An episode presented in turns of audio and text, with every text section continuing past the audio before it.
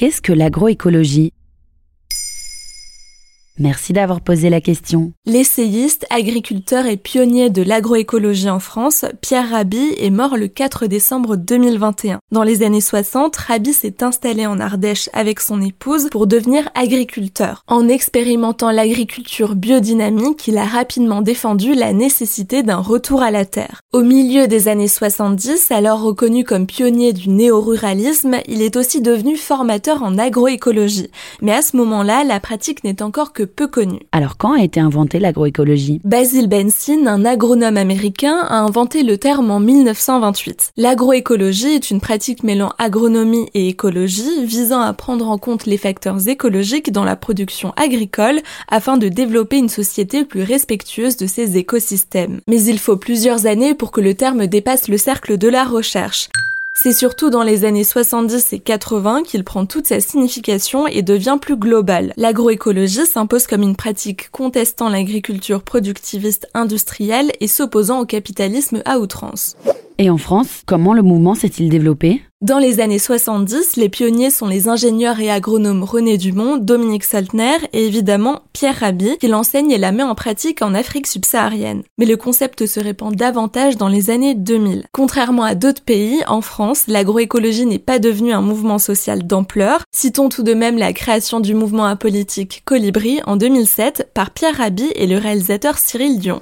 Lors d'une de ses dernières interviews données à France Inter en octobre 2019, Pierre Rabhi affirmait encore sa pensée. Et, que je, ce que je voudrais, c'est qu'on connecte profondément avec la réalité de la vie à laquelle nous devons la vie. Et si on ne fait pas cette connexion, nous disparaîtrons comme n'importe quelle autre espèce qui a disparu sur cette planète. Et est-ce que l'agroécologie a atteint les sphères politiques? En 2002, Pierre Rabhi s'est présenté à l'élection présidentielle. Il n'a recueilli que 184 parrainages sur les 500 requis, mais a tout de même participé à la politisation du sujet. En 2007, le Grenelle de l'environnement a pour la première fois pris en compte l'agroécologie. Sept ans plus tard, c'est la loi d'avenir pour l'agriculture, l'alimentation et la forêt qui a écrit noir sur blanc la nécessité de la mise en œuvre concrète de l'agroécologie. Le terme figure depuis dans le premier article du Code rural. Comment peut-on pratiquer l'agroécologie Plusieurs méthodes de production plus respectueuses de l'environnement existent, même si nous ne pourrons pas toutes les citer ici. Il y a une règle d'or en agroécologie, il s'agit de ne pas utiliser de pesticides et de produits non naturels,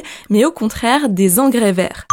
L'idée est d'aboutir à une autonomie en pratiquant son agriculture à taille humaine. La fertilité des sols est essentielle, tout comme la gestion de l'eau. Il convient aussi de travailler avec une économie de proximité en favorisant le circuit court. Enfin, il faut aussi noter que l'agroécologie s'adapte à tout type de surface et ne concerne pas seulement les agriculteurs, mais toute personne possédant une parcelle ou un jardin. Voilà ce qu'est l'agroécologie.